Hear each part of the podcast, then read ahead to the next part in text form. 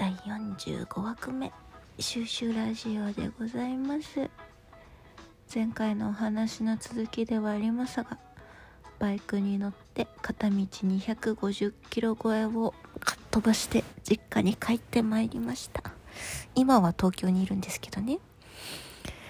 でバイクで実家に帰った時にうんまあワンちゃん母親は雨が降ると畑の作業ができないので家で転がってるだろうなって昼寝してるだろうなと思ってたんですけどなんかこう東京出た時に父親とちょっと電話して電話口で昔話をいろいろしてたんですけどその時に「今日何時に仕事終わるの?」って言ったらもう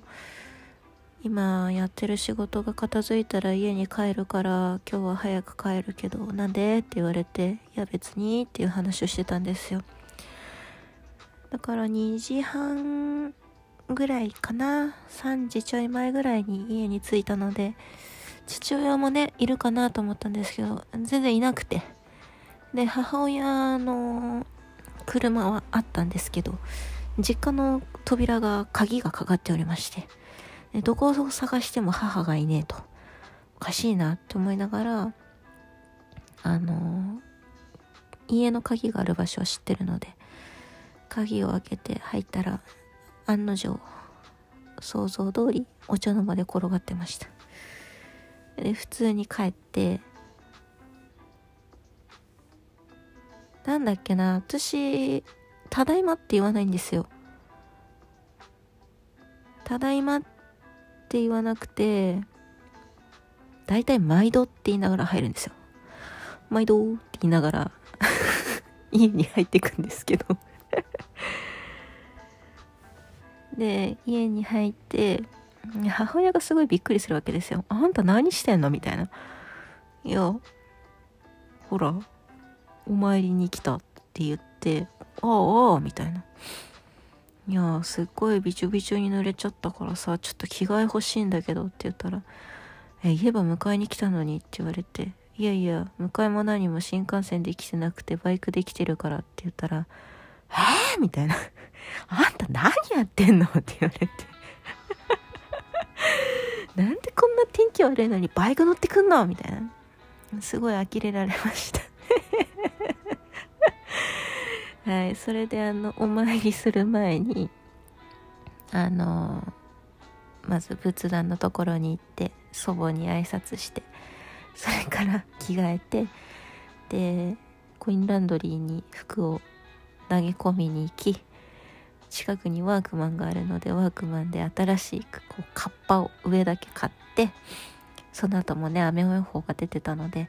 カッパを買ってでえっ、ー、と一回家に戻ってでそれであの母親の畑の隅っこのところにお墓があるのでそこまで歩いて行って会いに来れなくてごめんねってあの2週間後にまた実家に帰る予定があるんですけどその時に会えると思ってたよっていう話をしたんですよ。でうんと冬雪が降る前寒くなって霜が降りる前ぐらいまでその鉄がよく日中必ずつながれてた場所があるんですね。光合成をさせるっつってあの外につながれてたんですけど。そこでいつもその餌用のそのカップとお水のあれは酢だこのバケツかな？酢だこが入ってるバケツみたいなのあるじゃないですか。あの何て言うんですか？すごい酢だこの足が全部入ってるちょっと。うんと四角いバケツみたいなタイプの容器があると思うんですけどそこにいつもお水を入れてたんですよ。でそのお水があの何もないんですよ。そんな揺れるような不安定な場所とかにもないのにいきなりそこのその鉄がいつもつながれてたところをスッて通ったらガチャンって言って全部ひっくり返ったんです中に入ってた水が。であの犬って自分がこうつながれてるとしても鎖がどういう動きをするかとか鎖がどれぐらいの長さがあるとかとか理解してあのポテポテ歩かないのでまあねしょっちゅうよくわかんないあの柱とかに引っかかって「動けない!」って言いながらこうワンワン泣きながら「ここから動けないんだけど!」って言ってこう助けを求めてる時とかそれこそあのドッグフード入れてあげたのになんか他のところに移動した時にその紐がドッグフードのそのお椀のところを引っ掛けてガシャンって言ってひっくり返したりとか水ひっくり返したりとかしょっちゅうだったんですよ。もう君綱っていう概念を持った方がいいよってそんなね言ってもわかんないのに毎回その鉄に ひっくり返さないでよっていうぐらいよく綱で物をひっくり返してたんですよ。あいるんだと思って。そっかまだ家の近くにいるのかと思って。ちょっとなんだろうな嬉しくなりました。なんかこう無理して無理無理っていうわけじゃないですけどこう雨をね雨雲とどうだこうだっていけるかうわ濡れたみたいなことをやりながら本当に事故をしないように仕事ができなくなっちゃうので仕事ができなくならないように事故しないように安全運転であの頑張って帰ってきて多分あの子も予測はしてなかったんでしょうね。そんなすぐに来るとは。だからなんか喜んでくれたのかなと思って。ちょっと嬉しくなりました。ちょっと嬉しくなってあそっかまだ家の周りうろうろしてんのかなって思いながら。いましたけど。でもなんか母親と話しても父親と話しても2人とも同じこと言うんですけどあのうちの祖母がまだ元気だった頃に ちょっとうちの祖母変わってたんですけどあの その鉄に対して俺が死ぬ前に先に死ぬなってずっと言ってたんですよ。俺より先に死ぬなって言ってずっと声かけてたんですけど、まあ、その祖母がね23年ぐらい前に亡くなりまして。だからそろそろ迎えに来たんかねって言って散歩したくなったんじゃないかっておばあちゃん迎えに来たんだと思うわって言うと 父も母も同じこと言うんですよ